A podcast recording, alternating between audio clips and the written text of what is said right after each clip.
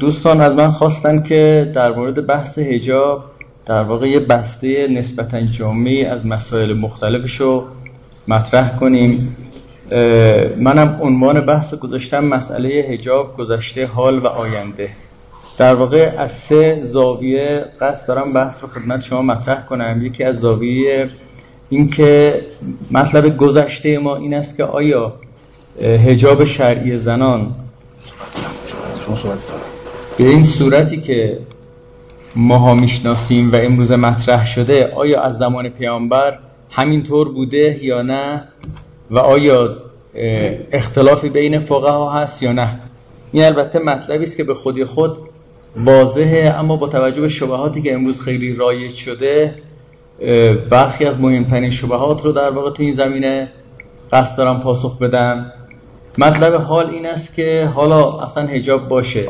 هجاب یه حکم فرعی فقهیه. چرا اینقدر ما امروز روش اصرار داریم؟ این همه احکام هست. خیلی وقت از این زاویه اشکالاتی می‌کنن که آقا این همه مسائل مختلف اجتماعی توی اسلام هست. میان این همه مسئله شما چرا فقط به سراغ هجاب میرید که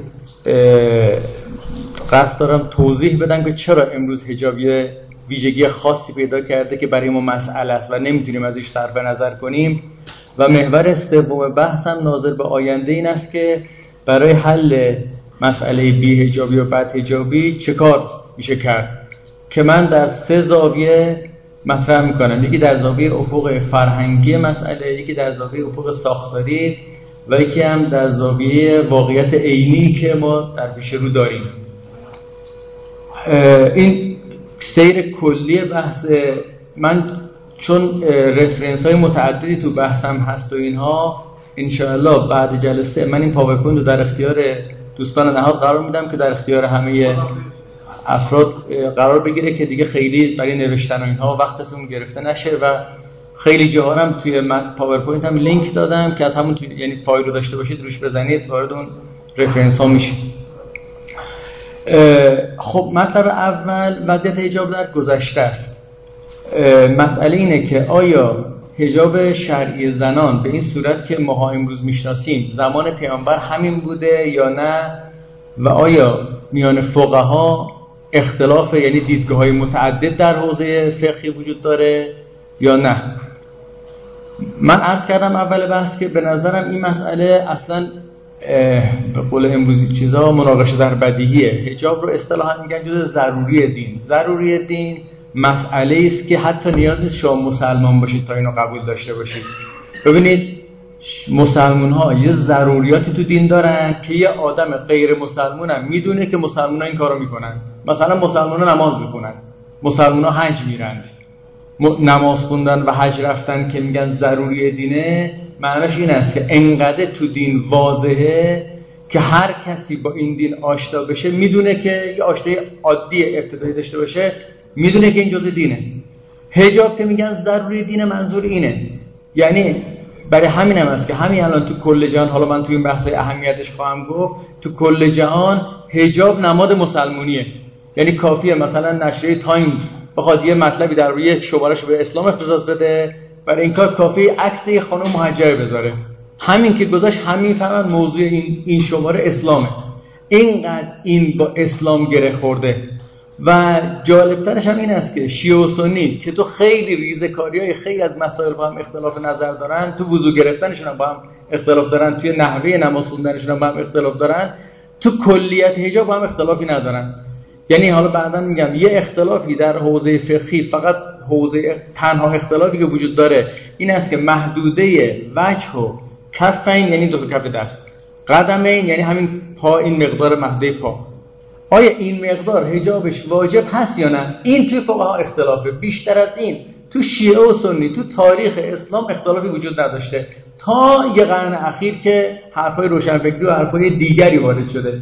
یعنی شما تا یه قرن قبل برید تو هیچ فقیه شیعه یا سنی پیدا نمی کنید در حوزه این که محدوده حجاب غیر از اینه بحث کرده باشه توی این مقدارش اختلاف هست اما بیشترش اختلافی نیست. خب اگه اینقدر مطلب توی فضای فقه و فضای دیانت اسلام واضحه چرا ما این بحث رو می‌کنیم؟ خب دوستان شاید دیدن یک کتابی تو فضای مجازی تقریبا ده دوازده سال منتشر شده به اسم حجاب شرعی در اصل پیامبر.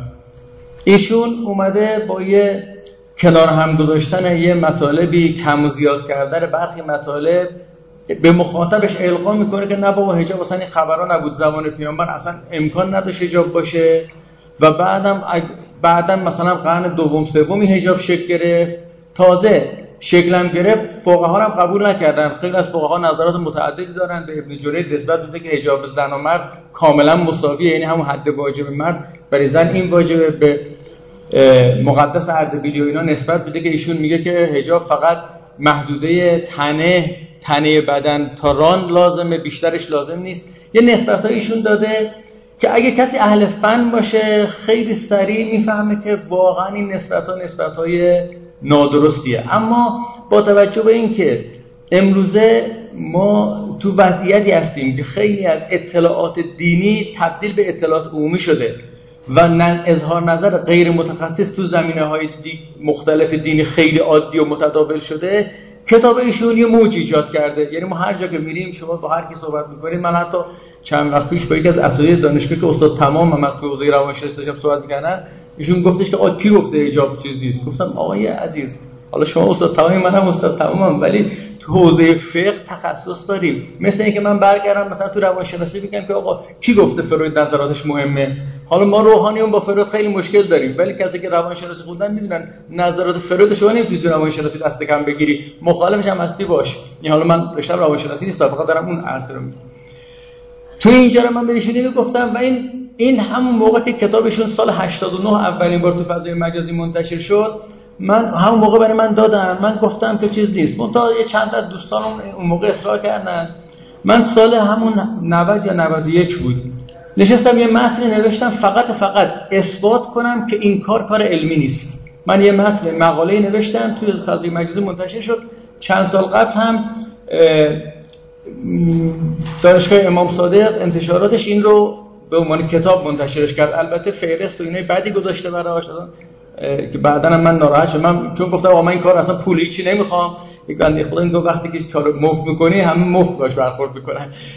برای همین فهرست کتاب خیلی بد شده و چیزش خوب نیست. ولی اون کتاب من بعد گفتن آقا این هزار صفحه کتاب نوشتی تو چهل صفحه می‌خوای جوابشو بدی؟ گفتم من تو چهل صفحه فقط تنها که کردم نشون بدم که آقا این کار علمی نیست. برای نشون دادن علمی نبودن. یعنی که اینها تخطیع های نابجا. بی معانی معنا کردن های غلط کنار هم گذاشتن های نادرست. و اونجا من کتابم کارش اینه. اگه احیانا خواستن دوستان هم که سایت خود من اون بحث موجوده. عنوانش این است که آیات و روایات. دلالت آیات. حالا عنوان کتاب حالا میاد لینک و ایناش هم همه رو من اینجا می‌ذارم. استاد در کار یا نه؟ ببینید من در مورد پشت پرده افراد نمی‌تونم نیت خانی بکنم. ولی مدل استدلال ها آدم احساس می‌کنه که من توی من با ایشون یه مناظری هم داشتم. تو مناظرم شاید گفتم. گفتم که وقتی که شما از یه متنی یه تیکه رو ببینید من مثال برای شما بزنم. مثلا من به شما میگم که شما یه واقعی رخ داده باشه. این واقعی این است که مقام معظم رهبری در سخنرانیش گفته باشه که ترامپ مثلا موضعش مثلا ترامپ گفته است که مثلا حالا یه جمله از ترامپ. حالا الان یادم چه جمله ازش. حالا یه کسی بیاد بگه مقام معظم رهبری گفته است. این جمله ترامپ رو بگه. شما این رو میگید که چیکار کرده؟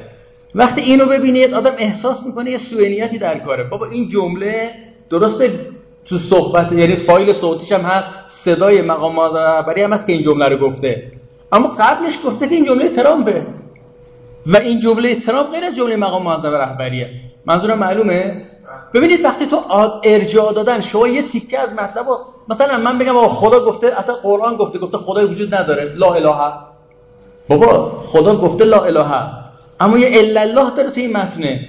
شما لا اله بدون الا الله رو وقتی میارید به افراد میگید افرادی که نمی‌دونن فکر می‌کنن که واقعا این کتاب گفته خدایی نیست. متاسفانه تو این کتاب از این جور کارا زیاد شده. کلمات رو در معانی به کار برده که اصلا معناش اون نیست. و این معانی رو یه جوری کنار هم مثلا فقط حالا از نمونه یه موردشو بگم. مثلا ایشون از اول کتاب مکرر میگه ما هیچ آیه درباره حجاب سر و اینا نداریم. خب این آیه ولی از رفتن به خماره نه یعنی چی؟ از اول کتاب میگه خمار یعنی لنگ. لنگ کجای بندن؟ به کمر میبندن. آخ خمار یعنی لنگ؟ از اول کتاب مکرر میگه آقا بزرگان گفتن شهید ثانی گفته شهید اول.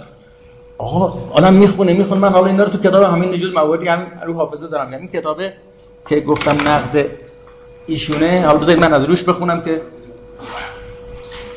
ببین. به این صورت چاپ شده عنوانش اینه حجاب در آیات و روایات. همین خمار به عنوان اولین مثالی که من تو همین کتاب هم مطرح کردم که ایشون میگه که لونگ میگه آقا کجا گفتن این لونگه؟ مکرر میگه شهید اول تو کتاباش گفته. خب میری شهید اول میری آقا بعد مثلا صفحه 500 یا 600 اولین بار آدرس میده. شما صفحه اون صفحه میری کتاب شهید اول باز می‌کنی. حالا شهید اول چی گفته؟ میری شهید اول اینو گفته. گفته که من عبارت جایی پیدا کنم شهید اول این هاشش ببینید میگه که شهید اول داره بحثی می‌کنه درباره مفهوم عورت که عورتی که باید پوشیده شود چیست؟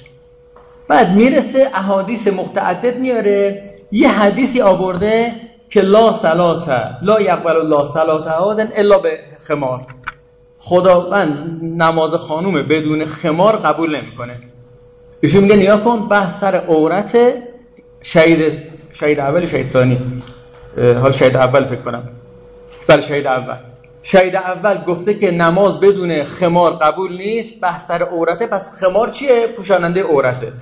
شما همین کتاب دو صفحه شهید کتاب شهید اول دو صفحه میری عقبتر. شروع فصل.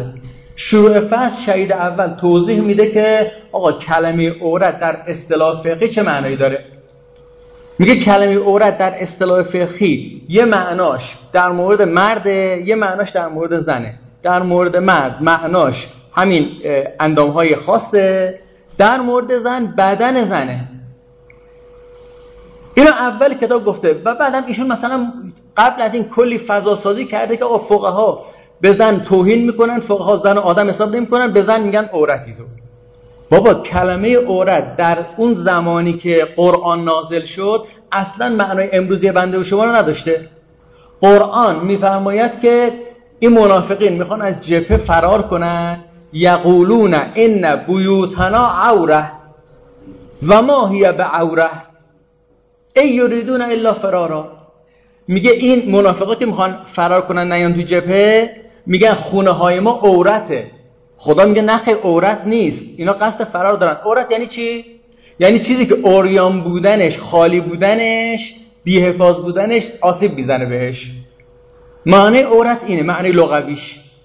این معنا رو خدا استفاده کرده به نحو کنایه‌ای و استعاره‌ای. خدا نه تو احادیث و تو ادبیات ائمه. به نحو استعاره‌ای برای همین اندام‌های خاص به کار رفته. زمان پیامبر این کلمه برای بدن زنم به کار می‌رفت.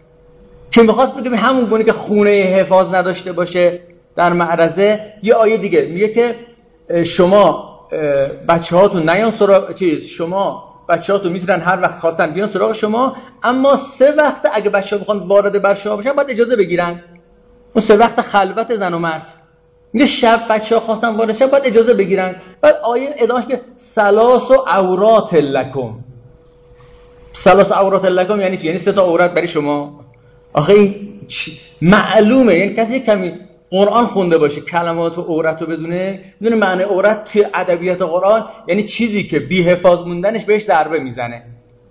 میگه این زمان ها زمان عورتیه برای شما. زمانی است که اگه شما مراقبش نباشید بچه ها بی خبر وارد شن. بعد حی خلاف حیات خلاف هم میشه ایشون اول یه فضا سازی می‌کنه این فقه ها چقدر بی ادبن به خانوما میگن عورت. بعدش تو این فضا میگه این جمله شهید اولا میگه آقا دلیل بر این است که عورت یعنی لنگ. خب آی عورت یعنی لنگ. ایشون از اینجور استدلالات کتابش پره. یعنی واقعا اگه کسی متخصص باشه کتابشو بخونه. من من مناظرات متعددی توی زندگیم داشتم. بینه و بین الله. تو هر مناظری که میرم واقعا قصد آموزش دارم. قصد یادگیری دارم. همش هم اعلام کردم گفتم آقا بیاید مناظره می‌کنیم. بحث واقعا بری فهم شه. تنها موردی که وقتی برای مناظره می‌رفتم همچی قصدی نداشتم مناظره با ایشون بود. با که کتابش خوندم یه مطلب یاد نگرفتم. جز اینکه تقلب جز اینکه فریب کنید حالا اینکه ایشون گفتن چه نیتی گفتم من نیت نمی‌دونم چیه ولی کسی این کار رو می‌کنه علل قاعده بعید نیت خوبی داشته باشه. ببخشید یه آبی هم اگه زحمت نباشه برای من بیارم من ببخشید. بله بفهم این کتاب سال 89 90 تا چاپ شده. چاپ نشده تو فضای مجازی پخش شده. به نظر شما دیر نیست که یک دهه بیشتر از یک دهه گذشته و شما اومدید در رد این کتاب دارید برای اساتیدی که برشه نه دیر نیست. به خاطری که من دو سال بعدش اینو نوشتم. مدا برای شما به خاطر که دانشجوها خیلی رفتن خوندن شبهاتش تو دانشجوها پر شده امروز من برای شما اینا رو میگم. وگرنه شما می‌تونستید 7 سال قبل بدون کتاب منو بخونید. حالا خب وقتی شبهه پر بشه نیاز هست جلسه ای بذارن برای پاسخش. باشه منظورم اینه. منظورم شبهه‌ای که وارد شده ما همیشه متاسفانه درمان خب در واقع من مناظره من با ایشون 4 5 سال قبله. مناظره کردم سایت تو سایت ها موجوده فایلش موجوده پاورپوینتش موجوده. افراد می‌تونن برن بخونن ببینن که آیا ایشون بحث علمی کردی یا نه. یعنی نیستش که ما آخر خیر بله شبهه وقتی مطرح شد پاسخشو میدن. ایشون شبهه در بدیهیات کرده. حالا حالا من فقط یه مروری می‌کنم به خاطر که شبهات ایشون تو فضای عمومی خیلی پر شده به عنوان حرف علمی هم داره مطرح میشه. بعد میگن هزار صفحه کتاب. من تو مناظره که داشتم گفتم. گفتم آقای ایشون یه مناظره داره با آقای دکتر آذرتاش آذر نوش اگه اشتباه نگفته باشم م- مرحوم شدن ایشون. خیلی سال قبل. ایشون ایشون اصلا استاد این بحثا نیست. ایشون ظاهرا رشته ادبیات و اینهاست. اول صحبتی که دارن با هم دیگه اینا آذرتاش آذرنوش میگه آقای ترکاشبند من اگه جای شما بودم این هزار صفحه رو تو هفتاد صفحه مینوشتم. من تو مناظرم گفتم این ادعای آقای آذرتاش آذرنوش به یه استاد دانشگاه معروف سابقه دار یه ادعای گزاف نیست. نشون دارم حال دیگه فایل پاورپوینت مناظره من هست. اونا همه آوردم. گفتم نگاه کنید ایشون حدود 2500 تا پاورقی زده. همه پاورقی رو تو متن آورده. یعنی 2500 تا ارجاع داره آقای ترکاشوند همه ارجاعاتش عینا فیش رو تو متن آورده. آقای دکتر احمد پاکتچی تو دایره المعارف بزرگ اسلامی آقای دکتر احمد پاکتچی شاید بخیر بشتن از محققان معروفه. تو دایره المعارف بزرگ اسلامی دو تا مقاله نوشته. این دو تا مقاله الان میگم تو همین آدرس های دقیقش دادم. درباره حجاب. این دو تا مقاله رو هم دیگه 70 صفحه است. رو هم دیگه 2500 تا ارجاع داره. یعنی 2500 ارجاع رو تو فضای علمی با 70 صفحه میشه نوشت حرف علمی رو. بله آدم می‌تونه برای افرادی که متخصص نیستن همه فیشای تحقیقاتش هم بیاره جلو بذاره تختی شدن هم بذاره چیز کنه. خب من خیلی اینجوری نگم. بله. خواهش می‌کنم. بنده دارم استفاده می‌کنم. خواهش می‌کنم. بسیار خوشحال هستم که در این جلسه حضور دارم. خب تو بحث حجاب همه ما برای اشراف داریم برای مباحث کم بیش. هم دلایل نقلیش رو می‌دونیم هم دلایل قرآنی و روایی و عقلی و هم دلایل روانشناختی که خب میگیم. دست کمی که برای بله. مبارزه خودمون رعایت می‌کنیم. بله. حالا اگر بچه ها حرف ما رو گوش بدن خبرها. ولی خب تو بحث هجاب فکر می‌کنم این بحث خیلی مهمه. من اصلا این بحث رو نمی‌خوام بکنم. و من نمی‌خوام دلیل عقلی بگم نه نقلی بگم نه روایی بگم چی نمی‌خوام بگم. بیشتر بحث آسیب شناسی این نسلی که الان بحث هجاب را در واقع نمی‌فهمن یا اجرا نمی‌کنن خیلیشون این کتاب ها رو نخوندن شبهات رو ندیدن اصلا این نویسنده محترم گزتابی رو نمی‌شناسن. به اعتقاد من ما باید بیام خیلی اصطلاح پراگماتیستی عمل کنیم و عملگرا باشیم. ببین چه کار می‌تونیم بکنیم که اینا هم خواهم بگیرن و بفهم در کوتاه‌ترین زمان ممکن. اگر این وقایع اخیر رخ نمی‌داد آیا شما به صرافت میافتادید که چنین جلسه برگزار بشه یا سیستم اصلا حساسیت نشون می‌داد؟ این سوالی هستش که من دارم. بله. ببینید من عرض کردم من می‌خوام این جلسه اگه فرصت بشه یه پک جامعه بگم. پک جامعه هم سه دست اول دو سه محوره. یکی ما اول ببینیم واقعا چی بوده که الان میگن نه اینجوری نیست. آیا حجاب واقعا بوده؟ یا این حرفایی که اینا می‌زنن درسته یا نه؟ این شبهات که من فقط میرم سوال شبهات خیلی رایجش. نمی‌خوام هم کل کتابشون که میگم. کلی صفحه میشه. یه مناظره مفصل دو سه ساعتی هم من با ایشون داشتم. می‌تونن افراد برن دقیقش اونجا بخونن. من می‌خوام آیا این شبهات اصلی که حجاب اصلا آخونده خودشون در آوردن؟ آیا آخونده خودشون در آوردن؟ یا نه یه چیز جدی بوده. اونجایی که شبهه پررنگه. بعدش میام سراغ بعض حال. اول گفتم سراغ بعض حال. واقعا چرا اینجوری شده؟ بعدم میرم سراغ آینده. حالا ما چیکار باید بکنیم؟ من این سه تا محور رو خواهم داشت. برای اون محور در شما ان بهش می‌رسیم. ببینید ایشون تو کتابش سه بخش مهم داره. یکی بررسی از شما درد نکنه. بررسی وضعیت پوشش در جامعه عرب پیش از بعثت یه بحث تاریخی می‌کنه که میگه اصلا امکان نداشت حجاب واجب بشه. اصلا مردم اون موقع برهنه زندگی می‌کردن تو جامعه برهنه زندگی می‌کنن شما فوقش بگوی شورتی بپوش. نمی‌تونی بیشتر از این بگی. این حرف اولشه فصل اولشه فصل دومش. اینه که آیت هم اصلا دلالت بر این نداره. خمار که یعنی لنگ جلباب یعنی چی؟ و شروع می‌کنه مناقشه کردن. فصل که فقها هم صدا قول داشتن. یه دسته از فقها در واقع حرف اولش این است که آیا حجاب به اون صورتی که همه میگن اصلا ممکنه تو اون جامعه؟ دومیش این است که اصلا آیات روایت یه معنای دیگه ای داره. سومیش هم این که میگه آقا فقها هم در طول تاریخ دیدگاه دیگه داشتن. بخش فقها می‌گفتن حجاب زن به اندازه مرده. خب من این گفتم که یکی من این نقد مکتوب هم هست اون مناظره هم هست این لینکاش گذاشتم. سه جلد کتاب خیلی خوب منتشر شده. اینم معرفی کنم به دوستان.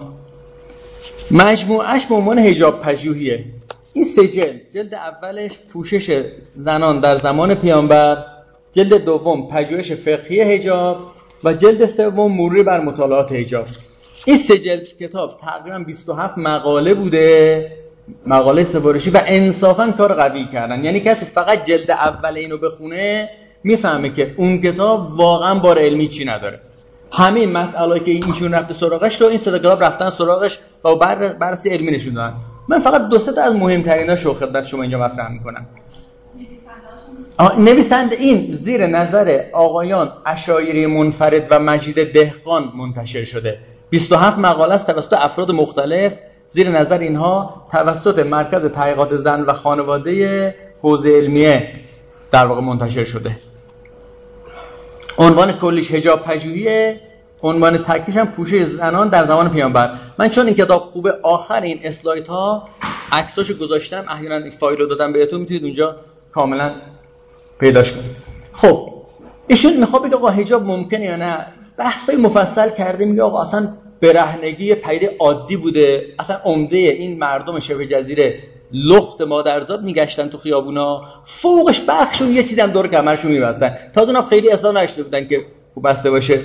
و اصلا دوخت و دوزی در کار نبوده. لباس هم یه چهار تا پارچه بوده مثل احرام احرام ببخشید. لباس احرام میگه اینجور چیزی بوده؟ اصلا لباس دوخته در کار نبوده. و اصلا وضعیت خانه مکه اصلا در نداشتن دستشویی نداشتن حمام نداشتن همون جلوی هم همه کار رو می‌کردن. این عمده حرفایی که می‌زنه توی بلکه بخواد آقا معلومه دیگه اگه وضعیت جامعه اینجوری باشه پیامبر بخواد بگه پوشش داشته باشید میگه پیانی لاغل تلتون بکنید. تو اینجور جامعه نمیگن زن فقط بچه و کفینش آزاد باشه.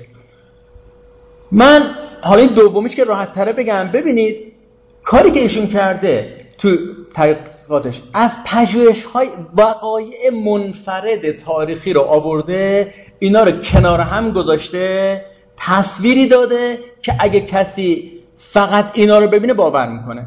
من برای شما اینجوری مثال بزنم. خیلی از شما اروپا رفتید. حالا نمی‌دونم رفتید یا نرفتید. حالا بخش که لاغر رفتید. یا اگرم نرفتید تو همکاراتون حتما چند نفری هستن که اروپا رفتن.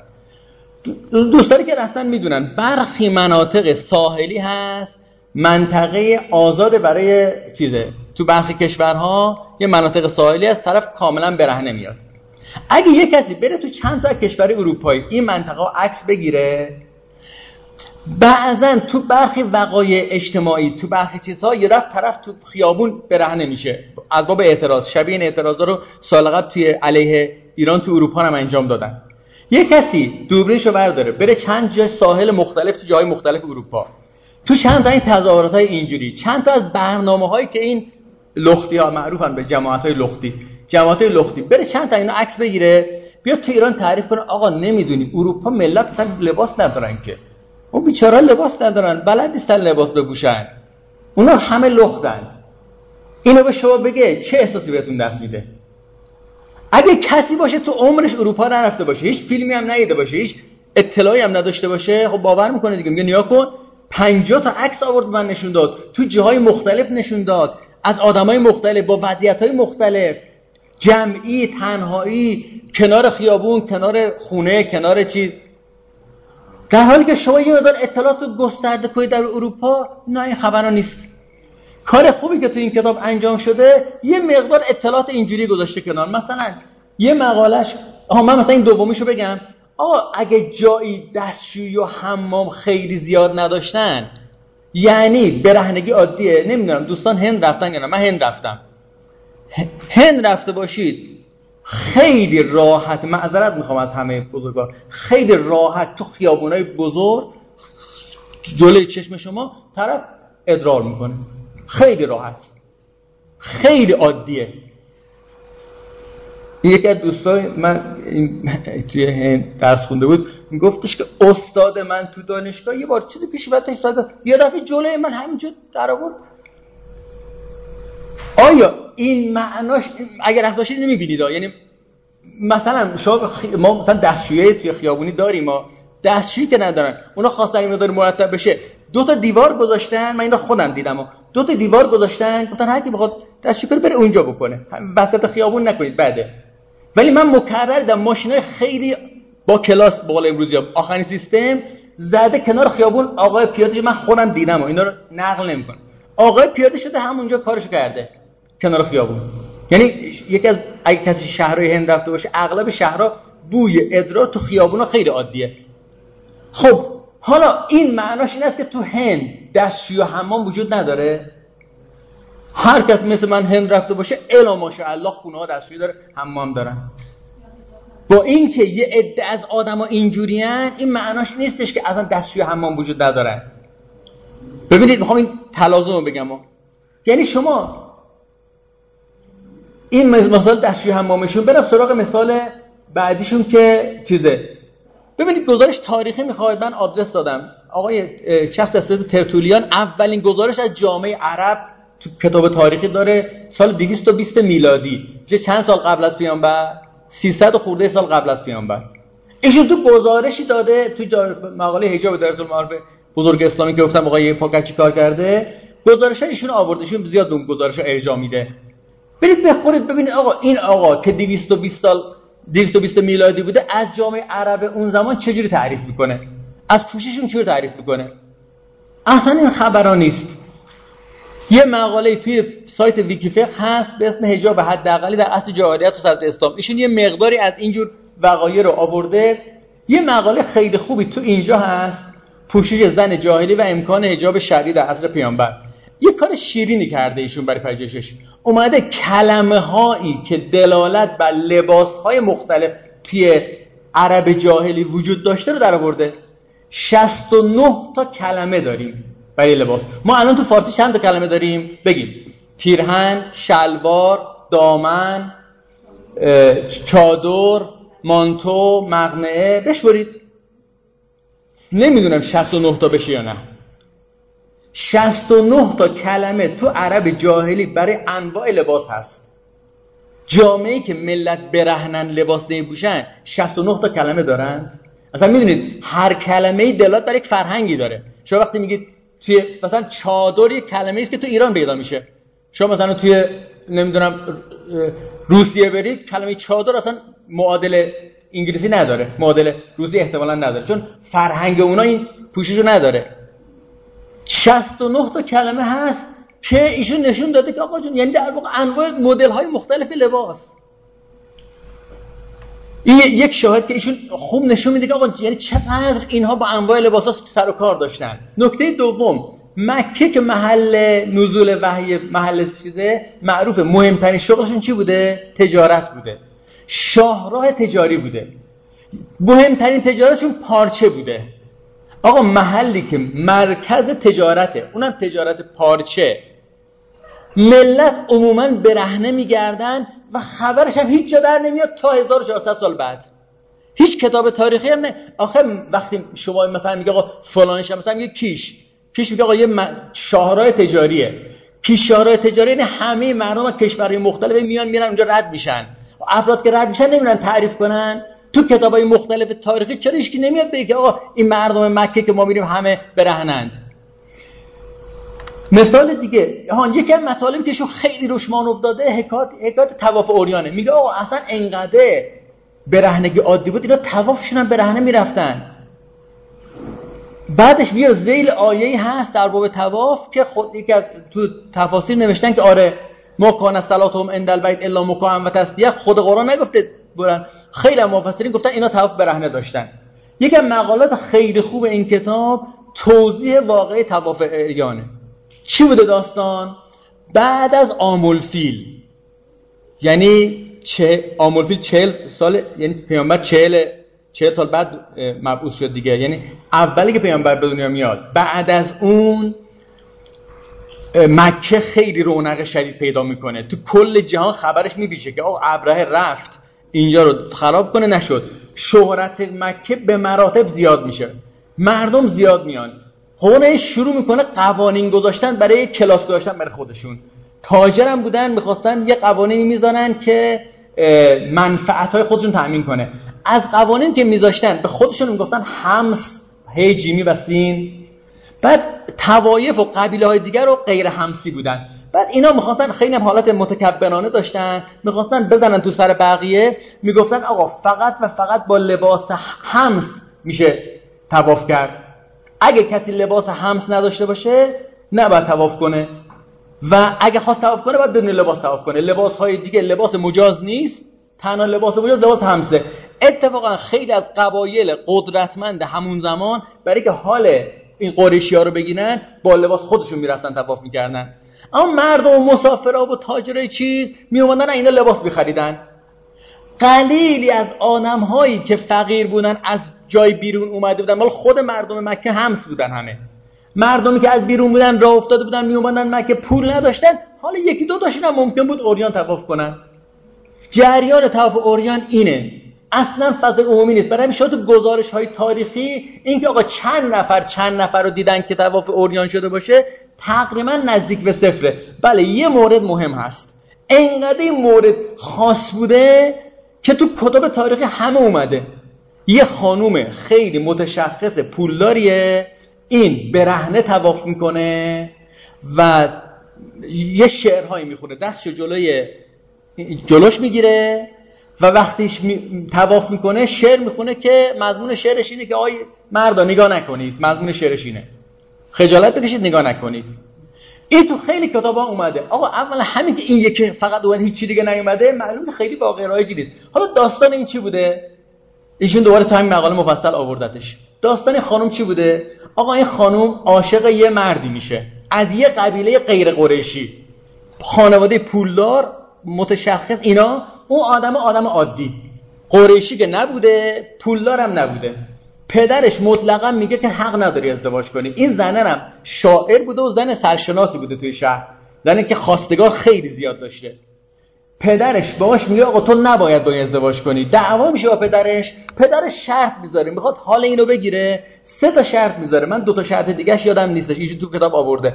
من قبلا خوندم حالا دیگه گفتم خودتون میرید بخونید یکی از شرطایی که پدرش می‌ذاره میگه اگه می‌خوای باید به سبک غیر همسی ها تواف بکنی. غیر همس از نظر همس آدمای بی کلاس بی فرهنگن. غیر همسیات که تواف بکنی حقم نداری لباس ببری. یعنی می‌خواسته شرطی بذاری دخترش کوتاه بیاد. بری اوریان باید تواف کنی. کاری که فقط آدمای خیلی زایه می‌کردن. این دخترم پر رو پر رو میگه باشه می‌کنم. از اینجور آدم ها همین الان تو اروپا پیدا می‌کنی تو ایرانش هم پیدا می‌کنی. رو لج و لج بازی رو فضای چیز یه اینجور کاری می‌کنه. انقدر واقع مثل توپ صدا می‌کنه. همه کتابا می‌نویسن. آقا اگه تواف اوریان عادی بوده همه می‌کردن این کارو خب اینم وسط جمعیت خودشو گم می‌کرد. اصلا چرا داد می‌زنه آی مردا نگاه نکنید؟ چون آدم پررویی بوده در این حال حیای فطری زنانش هم چیزی داشته.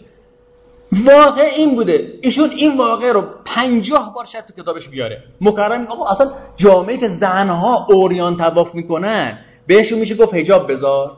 بابا یه دونه بوده اینجوری هم بوده داستانش. این تواف اوریان.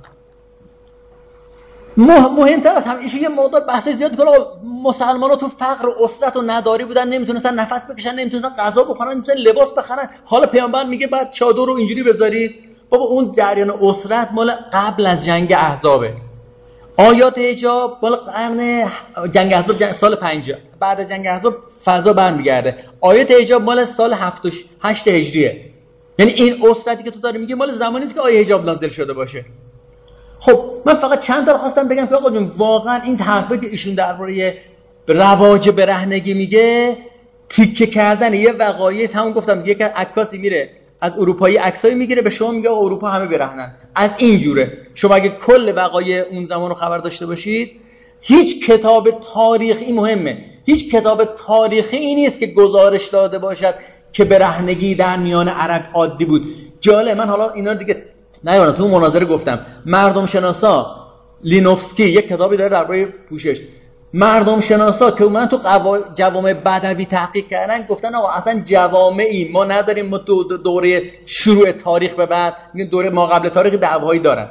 ولی از زمان تاریخ که در تقریبا ده هزار سال پیشه میاد ده هزار سال پیش تا حالا هیچ جامعه ای که برهنگی عادی باشه توش وجود نداره. یعنی اینا مردم شناسای اروپایی که رفتن تمام جامعه رو چیز کردن. زیر رو کردن میگه هیچ جامعه بدوی هم نیستش که برهنگی عادی باشه. میگه بله ممکنه تو بقیه جوامع افرادی برهنه بشن. اما برهنگی افراد واکنش نشون ندن وجود نداره. من اینا رو دیگه آدرسش اونجا دادم. بعد ایشون یه دفعه بعد از 1400 سال میگه آقا این جامعه عموما برهنه بودن چهار نفر لباس داشتن. خب بخش دومش ایشون میگه آقا حجاب در قرآن قانون شرع نیست. یه توصیه اخلاقی عرفی مردم لباس که میپوشید لباسای خوب بپوشید. من اینا رو با اختصار میگم می‌خوام به اون بحث بعدی برسم. ببینید اگه کسی بخواد یه مقدار تعمل فقهی بکنه که آیا این آیه چون مثلا بعدا آقای دکتر کدیور هم اومده همچین فتوایی داده گفته آقا حجاب یه امر عرفیه. آقای کدیور ما دانشجو که بودیم ایشون یک دو تا استاد ما بود. ما باش ارتباط داشتیم. ایشون که مقالش رو نوشت شروع بحثم استناد داده به کتاب آقای ترکاشتن من به عنوان استادم بود براش مقاله در نقدش نوشتم برای خودم فرستادم. گفتم آقای دکتر این حرفای شما خیلی از شما بعیده. گفتم شما به کتاب ترکاشفن ارجاع می‌دید؟ خودش تو اولین ایمیل گفت آره اشتباه من بود که بهشون ارجاع دادم. این کتاب کتاب قوی نیست. ولی کتاب انقدر جوگیرانه نوشته های ترک کدیورم جوگیر شده. براش نوشتم آقای کدیور استدلالات به این دلایل غلطه. ایشون یادمه من زمان که نوشتم اردیبهشت براش فرستادم. گفتش که من سنم شروع الان فرصت پاسخ دادن ندارم. تا آخر تابستون صبر کن 80 و سال 90 یا 91 من نوشتم. تو سایت من هست. گفت تا آخر تابستون صبر کن. من پاسخ دو میدم. گفتم آقای دکتر شما مطلب تو نشر عمومی دادی تو فضای مجازی؟ با اجازهتون منم نشر عمومی میدم. هر وقت شما پاسخ دادی من می‌بینم پاسخ شما وارد بود میگم پاسخ چیزه. سال 91 بود 92 بود من این نوشتم. هنوز در روزش پاسخ من نداده. خب من اونجا اومدم گفتم واقعا حجاب عرفی یا نه؟ ایشون چون بحث فقهی خونده استاد بوده توی حوزه. و و ایشون می‌فهمه استدلال فقهی چیه. استدلال منو گپ هنوز که هنوز پاسخ ندادم. من میگم استدلال شما واقعا استدلال قوی نیست. نشون دادم چه استدلالش. که خب حجاب امر عرفیه. تو خود همین آیه فقط ساده شو بهتون بگم. ببین این آیه آیه معروف حجاب آیه 31 سوره نور. معلوم است دیگه. قل للمؤمنین یغضضن من ابصارهن و یحفظن فروجهن ولا یبدین زینتهن الا ما ظهر منها. ولا ولیضربن بخمرهن علی جیوبه. گفتم دقت کنید چند تا مؤلفه تو احکام هست تو آیات هست. این مؤلفه ها کمک می‌کنه ما بفهمیم اینجا داره یه توصیه اخلاقی عرفی می‌کنه یا یه حکم فقهی میگه. وقتی یه توصیه عرفی می‌کنن به مردم واگذار می‌کنن. وقتی استثناها رو دقیق اسم میبنن استثناهایی که تو عرفهای مختلف متفاوتند. اولین شاهد من. ببینید کیا با هم دیگه خیلی معنوسند؟ تو عرفهای مختلف متفاوته. آیا به خواهر برادر همه جا هست. اما تو برخی عرفها پسر عمو پسر خاله خیلی با هم خودمونی اما تو اسلام اجازه نداده اگه می‌خواست واگذار کنه به عرف نمیومد دقیقا بگه کیا استثناءن پس داره حکم شرعی میگه. دلیل دوم این که وقتی آیه نازل شد مدل پوشش افراد عوض شد. یه توصیه عرفی باشه اینجور برخورد نمی‌کنن. همه برخورد حکم شرعی کردن خود مسلمان اون زمان.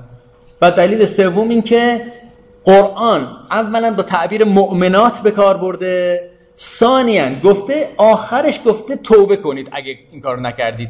توبه برای جایی که گناهه. همینجوری شبهه معروفی هم بگم. خیلی هم میگن آقا آیه حجاب در مؤمناته. ما که مؤمنه نیستیم ما مسلمان عادی هستیم. دقت کن این شبه خیلی من زیاد شنیدم جوونا میگن. آقا تعبیر مؤمن تو ادبیات قرآن لزوما به معنی آدم حسابی خیلی معنوی نیست. همون سوره حجرات که میگه که قالت الاعراب آمنا قوم لم تؤمنوا ولکن قولوا اسلمنا. بگید ما مؤمن نیستید ما مسلمانیم تو همون سوره چند آیه قبلش میگه و ان طائفتان من المؤمنین اقتتلوا. آقا اونایی که میفتن به جان هم طرفین. آقا صدام حمله می‌کنه به ایران طرفین. اینا مؤمنند؟ یعنی اونایی که جنگ شروع می‌کنن میریزن بعد عده مسلمان ها که میریزن عده دیگر از مسلمان ها رو می‌کشن مؤمنند؟ مؤمن تو ادبیات قرآن غالبا منظور عاد عمومیش این است که کسی که مسلمان شده من خدا رو قبول دارم. بله یه جای خاصی قرآن میگه آقا شما که مسلمان شدید بدونید ایمان خیلی بهتون وارد نشده ها. یه آیه دیگه است یا ایها الذین آمنو. آمنو. یه کسی که میگه ایمان آوردیم ایمان بیارید چه ایمانی شما دارید؟ برای همین این که کلمه مؤمنات اومده نمی‌خواد بگه فقط آدمای خیلی مثلا آیت الله بهجت و اینا فقط خانومش باید بره حجاب بذاره. خب این کلمه مؤمنات هم اینجوری.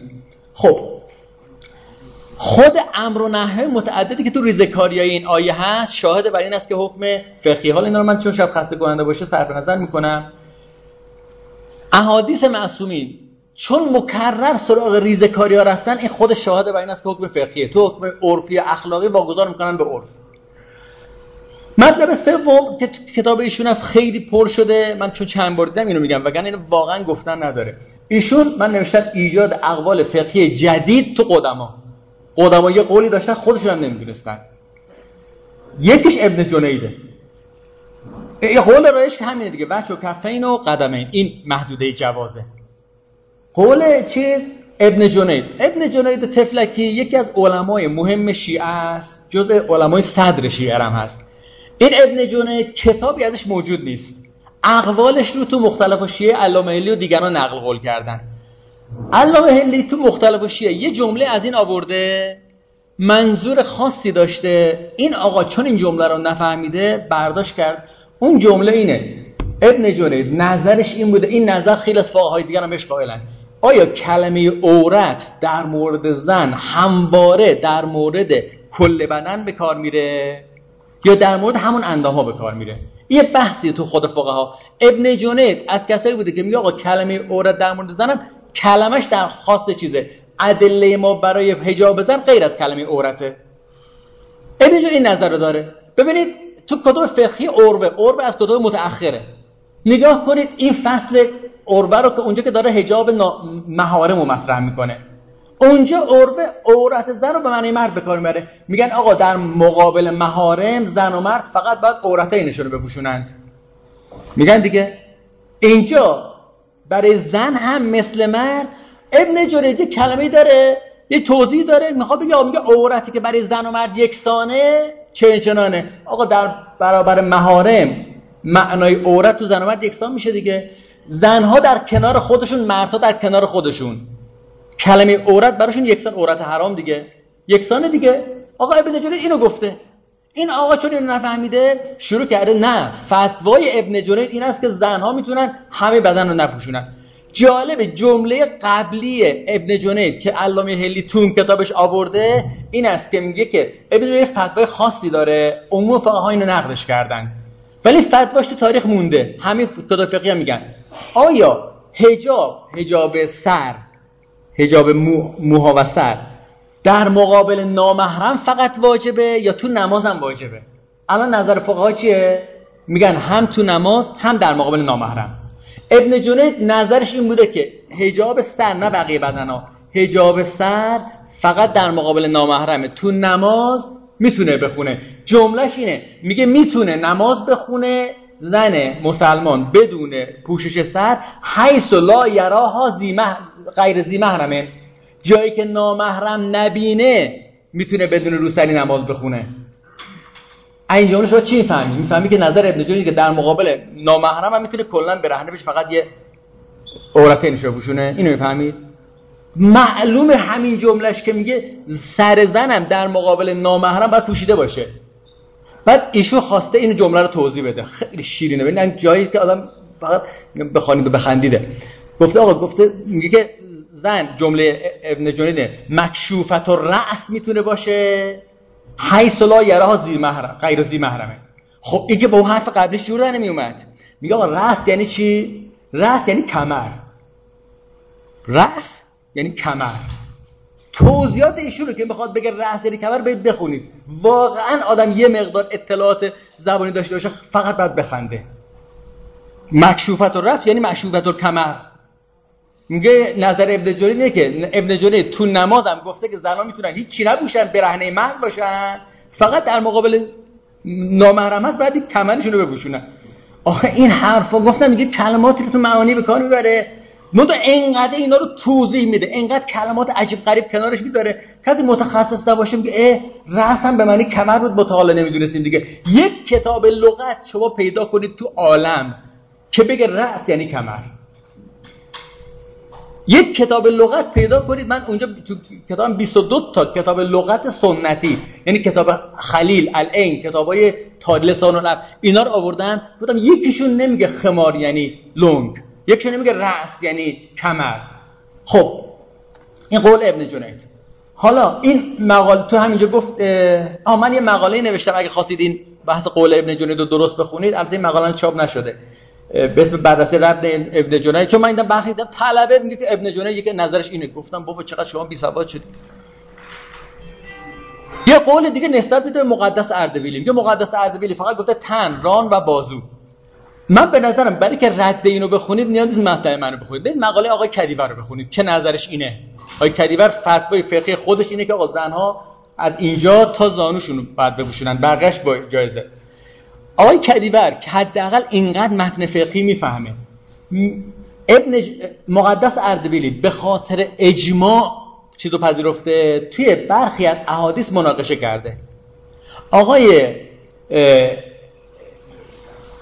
کدیور به خاطر اون مناقشه ها میگه که آقا جون اجماع قابل قبول نیست بعد خود مقدس اردبیلی. یه استدلالی داره استدلال فقهی محکمی داره که با اون استدلالش نشون میده که اینجا اجماع برای ما قطعا علم میاره. مقدس اردبیلی حالا دوستان اینو بلاز اطلاعات عمومی بدونن. تو تاریخ فقه مقدس اردبیلی آدم مناقشه کنه. هر جا می‌خوان ذهن طلبه قوی بشه میگن برو مقدس اردبیلی بخون. تو همه چی مناقشه می‌کنه. بعد مقدس اردبیلی که همه جا مناقشه کرده حجاب و همین حجابی که همه می‌دونن قائله. آقای کدیور اون مناقشه رو آورده؟ میگه این مناقشهش قابل دفاعه. خود آقای مقدس آخر مناقشه خودش رو رد می‌کنه. آقای کدیور مناقشهش قابل دفاعه. ایشون اون چند تا جمله مناقشه رو آورده میگه مقدس اردبیلی نظرش اینه. بعد نسبت به فیض و مولا احمد نراقی برید اقوال فقهی فیض و مولا احمد نراقی رو بخونید. ببین اصلا این نسبت دیگه اون نسبت کاملا شاخ داره برای اینا رو خیلی روش مانور نمیده. یکی دو تا آدرس کوچیک میده. چون کسی بره کتابای مولا احمد نراقی بخونه مولا احمد اون سختگیرای فقهیه. از اوناست که میگه صورتم خیلی وقتا میگه صورتم شاید لازم باشه. بعد این به اینا نسبت میده. خب حالا اینا گفتم بلا چیز ببینید واقعا سه تا قولی وجود نداره. فقط یه قول تو تاریخ هست. تاریخ فقهی. من اونجا نظر کدیور گفتم اون مقاله اینو نقدش کردم. خب یه نکته دیگه. ببینید من حرفم اینه. آیا ممکنه 1400 سال قبل پیامبر یه چیزی گفته؟ همه دست به دست هم دادن بعد 1400 سال شما فهمیدید؟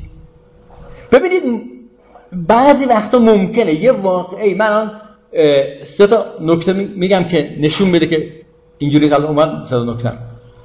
شما ممکنه بگی آقا یه بحث ما تو بحث فقهی داریم. علامه هلی اولین بار این که باید آب از چاه بکشیم واجبه یا مستحبه؟ اگه مثلا یه موشی بیفته تو چاه آب از چاه کشیدن واجبه یا مستحبه؟ نظر قدما این بود که باید نمی‌دونم مثلا 20 تا چند تا دل آب بکشید تا آب پاک بشه. یعنی موشو که در آوردید بعد یه مقداری آب بکشید پاک بشه. علامه فقهی اولین بار تو تاریخ اومد این مستحبه واجب نیست. فضا چیه؟ شما ممکنه یه حکمی رو از واجب به مستحب ببرن اونم تو فضای احتیاطی. اما شما یه مطلبی داری؟ و این تو فقه شیعه تو فقه سنی جوری نیست. سنی و شیعه خیلی هم مچ هم دیگر رو بگیرن. تو بحث حجاب آه ایشون خود آقای ترکاشفند میگه حالا این حجاب از کجا در اومد؟ توسط عمر جا افتاد. آقا عمر بیاد یه مطلب رو مستقر بکنه توی احکام شریعت اهل بیت کتاب بیان شیعیان هم کتاب بیان حالا شیعیان یه عده شیعیان مثل ما که اهل صلحیم و میگیم مثلا دعوا نشه. اون طیفایی که تو ایران شما خود خبر دارید که کاملا همیشه تو فاز دعوای سنی و شیعه هستن می‌دونید دیگه منظورم کیان اونها در تاریخ هم زیاد بودن. تا یه سنی حرف می‌زده اینا کلی فوش و بعد می‌گفتن. عمر بیاد حکم حجاب و مستقر کنه شیعه صداش در نیاد. این بلاس تاریخی شدنیه. همه فقهای شیعه و سنی همشون که همه جا با هم اختلاف دارن تو یکی اختلاف نکنن. آخه این تبانی از کجا اومد؟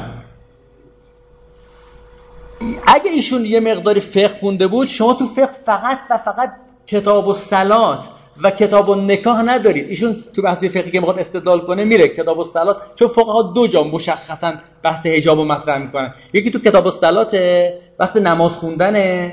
یکی هم توی کتاب و که اونجا که جواز نگاه به زن برای ازدواج نه حالا کجا میشه نگاه کرد یا نمیشه نگاه کرد؟ در حالی که شما ابواب فقهی مختلف دارید احادیث فراوان دارید که احادیث فقط دیده باشید براتون مثل روز روشنه که حجاب زبان ائمه قطعی بوده و همین بوده. زمان پیامبر قطعی بوده. مثلا حال مثالی که من گفتم دیدن موی زن در خواستگاری. اگه یه پدیده عادی بوده چرا از ائمه سوال می‌کردن؟ جایزه. می‌دونی توی بحث فقها دارن که اگه کسی خواستگاری کنه به مراحل آخری برسه بگه من می‌خوام ببینمش خیلی از فقها میگن جایز موشو ببینه. از ائمه اینو سوال کردند. خب اگه پوش نپوشوندن مو خیلی عادی بوده سوال کردن داره. خب شما که دارید خیلی همیشه میبینیشون. حرمت نگاه. پوشید کنی یه نکته هم حالا سر پوشش کنیز من بگم چون خیلی شبهش رایی البته ادامه بحث میادش الان نمیگم. در مورد پوشش کنیز سوال می‌کنن پوشش دیوانه سوال می‌کنن آیا کنیز می‌تونه حجاب نداره میگن آره می‌تونه. دیوانه می‌تونه حجاب نداشته باشه؟ میگن دیوانه که تکلیف نداره. در مورد پوشش در برابر غلام یه خانومی غلامی غلامشه بردشه. می‌دونی کنیز در مقابل ارباب خودش پوششش واجب نیست. سوال می‌کنن آیا غلامم صاحب یه خانومی که مالکه یه غلام داره خانومه می‌تونه جلوی غلامش بدون حجاب بگرده بدون پوش سر بگرده کلی حدیث داریم تو شیعه و سنی. که نه نمی‌تونه. در مورد پسر نابالغ دختر نابالغ کلی سوال کردن. خب بابا اگه اگه تو بالغاش نبود که نابالغ سوال نمی‌کردند. در مورد خذاب کردن در مورد قصص کلمه قصص معنی گیسو. گیسوهای زن حکمش چجوریه؟ در مورد قرامل. موی مصنوعی زن بذاره حکمش چیه؟ از ائمه سوال کردن. آقا اگه مو، موی عادی آزاد باشه می‌پرسن چرا موی, موی مصنوعی جایزه یا نه؟ الان موی مصنوعی برای خیلی سواله. میگن آقا مو باید موش باید پوشیده باشه. موی مصنوعی که موی خودش نیست. این سوال امروز هم مطرحه. از ائمه اینو سوال می‌کنن. یعنی اون زمان از سیاب و رقایق لباس نازک باشه و اینها. و یه نکته خیلی مهم. ببینید می‌دونید حکومت ها تا می‌تونستن جعل کردن حکومت بنی امیه و بنی عباس. بلا بعد از پیامبر و خلفا افتاد دست بنی امیه. بنی امیه هم دیگه اهل عیش و عشرت دادن معروف هم از تو تاریخ. چقدر حدیث به نفع خودشون تو جهان مختلف جعل کردن؟ ها؟ در مورد حضرت علی در مورد بدی حضرت علی چقدر حدیث جعل کردن؟ آقا اینا مگه اهل عیش و نوش نبودن؟ مگه رقاص و اینا نمی آوردن برای خودشون؟ خب بابا چهار تا حدیث جعل کن که نپوشوندن مو کار خوش خوبیه. نمیشه رو جلب کنن؟ دقت کنید خیلی واقع مهمی ها چرا اینجور حدیثی جعل نکردند؟ به خاطری که تو فرهنگ مسلمان های صدر اسلام انقدر واضح بوده آیه قرآن انقدر دلالتش واضح بوده نمی‌شد حدیث جعل کرد تو اینجا. ببینید شما اسم از علیه السلام تلقی معروف تو قرآن نیومده لاقل برای امامتش تو قرآن نیومده. حالا من معتقدم اسم حضرت اومده تو قرآن ولی برای امامتش نیومده. نیومده دیگه. نگفته علی امامون. واقع قدیر اینا رو چقدر توجیه می‌کنن؟ بعد کلی حدیث دارن در مورد بقیه که اونا هستند و اینا. قرآن یه کاری کرده تو بحث حجاب. نمی‌شد حدیث جعل کنن. اینا که اهل عیش و نوش بودن. اهل بزن به رقص بودن. اهل مجالس اینجوری داشتن. نمی‌تونستن حدیث براش جعل کنند. پس معلومه که مسئله حجاب یه مسئله مستقر تو فرهنگی بوده. این نبوده که زمان پیامبر یه چیز بوده زمان ائمه چیز دیگه بوده بعدا این آخونده خودشون در آوردن اینجوریش کردن. خب. من حالا این رو دیگه توضیح نمیگم. من توی اینجا ابعاد مختلف این مسئله رو گفتم. حالا دیگه چون وقتمون محدوده صرف نظر کنم ساعت چنده؟ من اینجا ساعت نمی‌دونم. بله. خب تا اینجا بحث ما تو گذشته. حرف من این است که هجاب به لحاظ تاریخی توسط پیامبر قطعیه توسط اهل بیت قطعیه. یکی از تعهدات شیعه و سنینه کتاب ایشون اگه تو فضای اهل سنت می‌گرفت طرفدار پیدا می‌کرد من ناراحت نمی‌شدم. این که تو فضای شیعه کشور ما گرفته من خیلی ناراحتم. به خاطری که ببینید ما اهل سنت تنها شخص معصومشون کیه؟ پیامبر. البته ایشون میگه عمر این دستار کرد. برای اهل سنت هم اینو قبول نمی‌کنن که بگن عمر خلاف نظر پیامبر حجاب و جا انداخت. ایشون نظرش اینه. ولی شیعه که اهل عمده دینش رو با کمک اهل بیت گرفته می‌تونه قبول کنه که پیامبر یه چیز رو قبول نداشته. عمر خلاف نظر پیامبر یه چیز رو مستقر کرده. بعد ائمه هم دوازده امام 250 سال هیچی نگفتن. بلکه با این کاری که عمر کرده همراهی کردن این اونجاست که من خیلی ناراحت میشم این حرفایشون تو جامعه ما رایج میشه. میگم بابا شما که می‌دونی که یعنی ما ما شیعیان دینمون از اهل بیت خیلیش داریم می‌گیریم. این اهل بیت در قبال یک بدعت ببینید ما معتقدیم ما شیعیان معتقدیم برخی کارا بدعت عمره مثلا متعه رو حرام کرد. خانومان هم از متعه خوششون نمیاد عموما. درست یا نه؟ با اینکه خانوما خوششون نمیاد با اینکه چیزه شیعه مکرر تقیه می‌کرده اما امروز هممون می‌دونیم که این کار عمر کردش. ما شیعیان می‌دونیم ما این کار عمر کرده پیامبر قبول داشته. یعنی یک کاری که عمر بدعت میداشت ولو که خانومهایش خانوما خیلی قدرت دارن دست کم نگیرید ولی خلاصه مرد می‌خواد وایس در قول خانومش. ولی با قدرت خانوما همچنان فضای فقهی ما وایستاده که خلاصه متعه جایزه. حالا شرایطش بعد چی باشه؟ من اینو می‌خوام بگم. مگه میشه بدعتی رو یه کسی بذاره اهل بیت کلا سکوت کنن؟ با بدعت کلا همراهی کنن. اینا هم به نظرم شواهد مهمیه. خب تا اینجا بحث من بحث گذشته بود. اما حال هجاب چه اهمیتی داره که ما اینقدر سرش بحث کنیم؟ بابا این همه حکم تو اسلام هست. این هم آقا هجاب فروع چند تاست؟ ده تاست نماز روزه معروف دیگه. هجاب جزشه؟ نه. یعنی از اون فروع خیلی عقبه. ده تا که نمیدون فروع خیلی بیشتر از اینا. ده تا مهم میشه. شما تو فروع دین هجاب رو نمیشماری. هجاب به لحاظ فقهی یه حکمی است که اگه بخوای ارزش گذاری کنی رتبه شاید بشه اهمیتش 200 300 آقا چرا شما به این هجاب گیر دادید؟ من این بحث دوم این است که آقا چرا ما به هجاب گیر میدیم؟ چرا هجاب برامون مهمه؟ چرا نمی‌تونیم از هجاب کوتاه بیایم با اینکه به خودی خود یک چیز مهم نیست. من این بحث رو اگه دوستان خواستن مفصلش رو ببینن من توی ایام فاطمه سال قبل چهار جلسه توی دانشگاه امام صادق سخنرانی داشتم درباره همین موضوع که چرا هجاب امروز مهم شده و چرا ما نمی‌تونیم حجاب کوتاه بیایم؟ عنوانش اینه حجاب مسابقه کنشگری زن مسلمان. توی سایت من هست فایل متنش هم هست. خلاصه اون می‌خوام اینجا خدمتتون بگم. ببینید من اونجا یه مثالی دارم الان به شما میگم. آقا به لحاظ شرعی حکم توتون و تنباکو چیه؟ حرامه یا نه؟ ما؟ فوقش مکروه باشه. حالا شاید یکی دو فقط پیدا بشن بگن حرامه. درسته؟ قبول دارید دیگه حکم توتون تنباکو حکم اینجوریه؟ اهمیت استعمال توتون و تنباکو توی شریعت اسلام چقدره؟ شما اولویت بندی که تو احکام شرع میگه نماز روزه حج بشمرید. چندمش می‌رسی به توتون و تنباکو؟ احتمالا 500 امی اهمیت خیلی آنچنانی نداره که حالا یه کسی سیگار بکشه. نکشید کار بدیه. اما اینقدر درسته؟ آقا یه بار یه واقعی تو ایران رخ میده. میرزای شیرازی فتواش چیه؟ الیوم استعمال توتون و تنباکو به منزله محاره با امام زمان است. اهمیت محاره با امام زمان تو احکام شهری جاش چنده؟ نمره چنده؟ یک. یعنی شما اگه بخوای بگی یک کار خیلی خیلی خیلی بد از این بالاتر می‌تونی اسم ببری جنگ مستقیم با امام زمان. دیگه ما بدترین آدما رو شمر و یزید می‌دونیم به خاطر که رفتن امام حسین کشتن. مثال خیلی بد تو فرهنگ ما جنگ با امام زمانه. آقا توتون و تنباکو یه حکم 500 امی فقهی رو. تو کردی محاربه با امام زمان؟ آقا من نکردم من میرزای شیرازی. جامعه یه وضعیتی پیش اومد. الیوم تو رو تنباکو این شد. حالا یه سوال اشیا بپرسم. آقا کی تو رو تنباکو رو جایز کرد؟ میرزا شیرازی حرامش کرد دیگه. کی جایزش کرد؟ تو تاریخ داریم نه. می‌دونید چرا؟ به خاطر گو الیوم سپری شد قرار دیدید که داستانش بود که قرارداد رژی و قرارداد تالبوت و اینا پیش اومد. داشتن این انحصار تو تنباکو رو میافتادن. مردم داشتن ضربه جدی میخوردن. از باب لن یجعل الله للکافرین علی المؤمنین سبیلا. کافرین نباید بر مؤمنین مسلط بشن. میزای شیرازی مستاقش رو استعمال تو تنباکو دید. از اون باب اینو حرامش کرد. وقتی که قرارداد به هم خورد اون همه چیز شدن همه ملت دوباره برشار قلیانشون آوردن شروع کردن تو تو تنباکو کشیدن.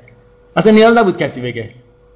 دقت کنید من ادعام این است که هجاب به خودی خودش یه حکم نیست که شاید رتبهش دویستم باشه صدم باشه. اما وضعیت اجتماعی ما به دلایل مختلفی که الان می‌خوام اون دلایلش رو بگم. تغییراتی کرده که ما اگه این تغییرات رو نفهمیم هجاب رو نمی‌فهمیم. وقتی هجاب رو فقط در حد مسئله فرعی فقهی بینیم سراغش می‌خوریم زمین. شما اول باید بدونید هجاب امروز یعنی چی؟ هجاب چیکار می‌کنه تو جامعه؟ اینو اگه فهمید اون وقت می‌فهمیم که حالا برای گسترش هجاب چیکار باید کرد؟ برای جلوگیری با بیهجابی چیکار باید کرد؟ برای همین است که بخش دوم من این بحث وضع حاله. بفهمید فرمانده حضرت کاملا درسته و بنده موافق هستم. یه شبهه طلبگی پیش میاد. بعدا مثل شما تو دانشگاه امام صادق طلبه زیاد دارم و اونجا درس یه سوال در واقع طلبگی دارم. اینجا حالا یه ایرانی مثلا مثل من بلا تشکیل مثل شما مثل هر کدوم از بله. نه نه ادامه دار. بله. اینجا یه ایرانی که تو جامعه ایران کوششش خیلی درست و مناسب هستش و هرگز عملی انجام نمیده که مثال آیه نفس سبیل جامعه قرار بگیره. این نگفتم از اون بابا ها نه می‌دونم. کلی دارم. بله. حالا میگه چشم. من تو جامعه ایران رعایت می‌کنم برای اینکه خب حساسیت ها هستش و در واقع نمی‌خوام کاری بکنم که بیگانگان و کفار بر جامعه اسلامی سیطره پیدا بکنن و من ملاحظه می‌کنم. ولی من میرم تو لندن میرم تو فرانسه میرم در چین میرم در روسیه در هر کجای دنیا. اونجا من حجاب برمیدارم عرفیش عرفی راجع به حجاب فکر می‌کنم. این اونا لباس حالا من پاسخ اینا رو خواهم داد. بله. اینجوری. پس مثلا همسر بندی اگه توی لندن بی حجاب باشه بی حجاب بودنش توی لندن. ببینید شما سریع نتیجه گیری کردید. من نگفتم حجاب از باب قاعده دفع سبیله. بله بله اونو شامل میشه. بذارید به هم می‌خوام بگم دیگه. می‌خوام بحثمو بگم. هم نگفتم بحثمو.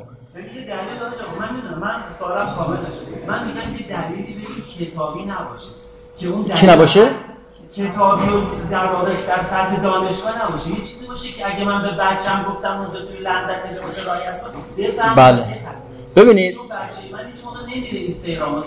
ببینید همون دارم میگم. مردم زمان میرزای شیرازی فهمیدن مسئله چیه. مردم زمان شیرازی فهمیدن مسئله چیه. من هدفم این است که بفهمونم مسئله ایجاب چیه. البته باید یه جوری بفهمونم همه بفهمن. منتها گاهی وقتا فهموندنش طول می‌کشه. من یه چیزایی رو میگم اتفاقا هم می‌خوام اینو چیز کنم. می‌خوام بگم ببینید حجاب چرا مهم شد. وقت می‌خواید من این تیکه تاریخی رو بگم چون تیکه تاریخی تیکه در واقع با بحث بعدی مستقل میشه. بله بله. که این در واقع اسلاید تموم بشه. ببینید یه مقداری نگاه تاریخی افراد داشته باشن می‌فهمن هجاب خیلی مهم شده. خیلی میگن این رو یکی از بزرگان کشور گفت دیداری با مقام معظم رهبری داشتیم تو اون دیدار همین بنده خدا که حالا من اسمش نمی‌برم دیدار نسبتا خصوصی بوده. البته خبرش همه جا در اومد ولی دیداری نبود که کل دیدار پخش بشه. به این معنا خصوصی بوده. ایشون به ایشون به آقا میگن که آقا کار خوبی نکردین که حجاب و نمادش کردید. تا این جمله این خوش تاش تعریف کرد که من به, آقا به من گفت تا اینو گفتش قبل از که این موضع آقا رو بگه من گفتم که ما نکردیم دیگران کردن. آقا گفتش ما نکردیم دیگران کردن. گفتم خب معلومه ذهنیت همون شبیه هم دیگه است. چرا؟ یعنی همون فهمی که من داشتم فهمی که آقا داشت. دقت کنید در منطقه استعمار که اومد تو جهان شروع کرد تو منطقه غرب سه یا چهار تا امپراتوری مهم داریم. چین، ژاپن، ایران عثمانی. چین و ژاپن من باش کار ندارم؟ یه بحثه خاص خودش داره که محض من ایران و عثمانیه. توی خیلی از گفتارهای استعمارگرها تو تاریخ اینو دارن که آقا جون ما باید پوز از سر این دوتا بکنیم. ببینید استعمارگر رفتن هندو گرفتن چیکار کردن؟ رفتن خیلی کشور رو گرفتن تا دونستن خوردن. دو تا چند تا امپراتوری. امپراتوری قدرت متمرکز قدرت متمرکز. قدرت متمرکز لشکر جدی داره. لشکر جدی نمی‌ذاره استعمارگر سری بیاد همه جا رو بگیره. تو هند همچی لشکری وجود داشت؟ سری با چند تا تقلب و فریب و اینها رفتن گرفتن. اما توی ایران و عثمانی یکی از کارهای مهمی که کردن جنگ های ایران و عثمانیه. جنگ های ایران و عثمانی غالبا استارتش رو این اروپایی ها می‌زدن برای همین یک اروپایی همیشه طرف ایران یکیش طرف عثمانیه. هی مرتب چیز می‌دادن بهشون. این حالا بحث تاریخیش مفصله. من اینو نمی‌خوام بگم. اینی که می‌خوام بگم این است که کم کم خاصیت این جنگا چی شد؟ از این دوتا که خیلی ضعیف شد؟ تا زمان قاجار. شما می‌دونید امپراتوری ایران زمان صفوی امپراتوری بود. زمان قاجار مخصوصا بعد ناصر شاه ایران هی می‌خوره تو سرش. یه آخرای دوره قاجار ایران اصلا عددی نیست توی قدرت های جهانی. می‌دونید دیگه اینا؟ بر همین ایران مهم نیست. کجا مهمه؟ عثمانی. توی صحبت های همین سران اینها هست. آ باید عثمانی رو از رو نقشه پاک کنیم. این جمله‌ای که بعد از انقلاب شما میشنوید. صهیونیست‌ها بعد آمریکا میگن. ایران رو باید از رو نقشه پاک کنیم. الان ایران مهم شده می‌خوان از رو نقشه پاکش کنن. آقا گفتن عثمانی رو باید از رو نقشه پاک کنیم. کردن یا نکردن؟ کردن. الان شما تو نقشه جهان عثمانی می‌بینید؟ نمی‌بینید. چیکار کردن؟ فعلا کار ندارم باهاش. یه کاری مهمتر کردن اونم این بودش که یه کاری کردن بر نگرده. این طراحی قویه. الان می‌دونید اردوغان جز چند تا سران جهان اسلامی که خیلی ادعاش میشه رهبری جهان اسلام رو دست بگیره اما نمی‌تونه. چرا نمی‌تونه؟ اینو صد سال قبل اونایی که عثمانی رو زمین زدن همون موقع فکرشو کردند که این دوباره سر بلند نکنه. چیکار کردن؟ با دو تا کار خیلی ساده. یکیش تغییر خط بود. تغییر خط. اسم... ترکیهش محل اصلی عثمانیا بود دیگه. مقرشون ترکیه بود. ترکیه رو چیکار کردن؟ که خطش رو عوض کردن. ارتباطش با کل جهان عرب قطع شد. زبانشون زبانشون ترکی بود. خطشون خط عربی فارسی بود. این خط خودش ارتباط برقرار کرد راحت ارتباط برقرار کردن ارتباطشون با پیشینه تاریخشون قطع شد. ارتباطشون با جهان عرب قطع شد. ادبیات و فرهنگشون تغییر کرد. دو حجاب رو ممنوع کردند. هجاب ممنوع کردن شما عموم جهان اسلام هجاب نماد نماده رو بعدا براتون مفصل توضیح میدم. این نماده چه کارکردهایی داره؟ نماده. آقا خلاصه اردوغان می‌خواد بیاد تو ریاست جمهوری خانومش دیگه با حجاب میاد. دیدید یا نه؟ برای انتخابات رأی آوردن. خانومش با حجاب می‌بره این برنامه بعد تو مجلسشون چون لایکن میگن خانم با حجاب نباید بیاد دعوا میشه مرتب.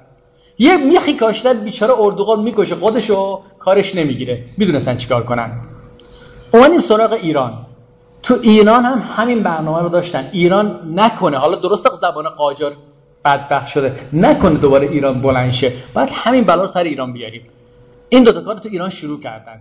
چجور شروع کردن؟ خاطرات آیت الله بهجت دو تا خاطره عجیب داره. اینا غالبا افراد نشدن. من تو این کتابای در محضر بهجت اینا اینا رو خوندم. یکیش اینه.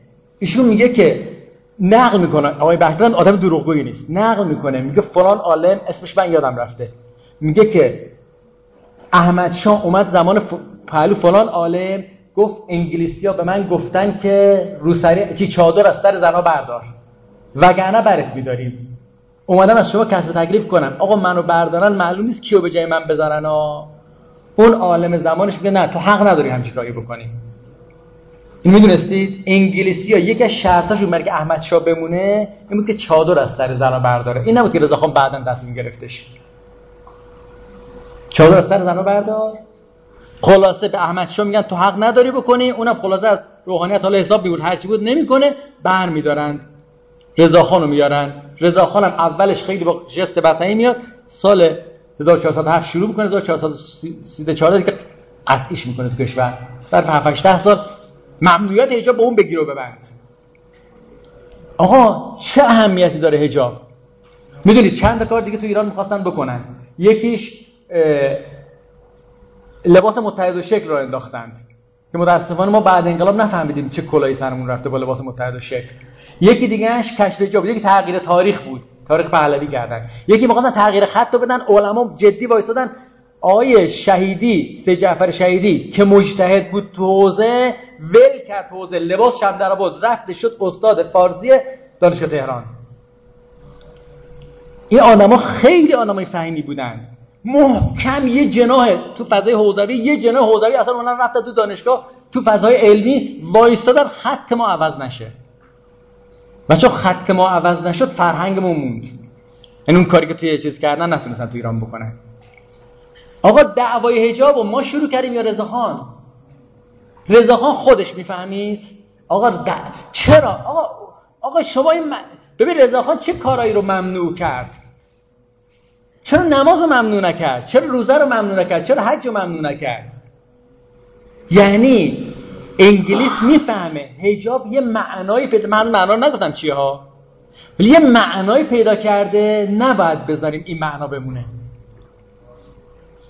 شیخ عبدالکریم حایری دو تا خاطره میگم ببخشید تمامش می‌کنم. بعدش میرم سراغ بحثای بعدی یعنی برای جلسه بعد.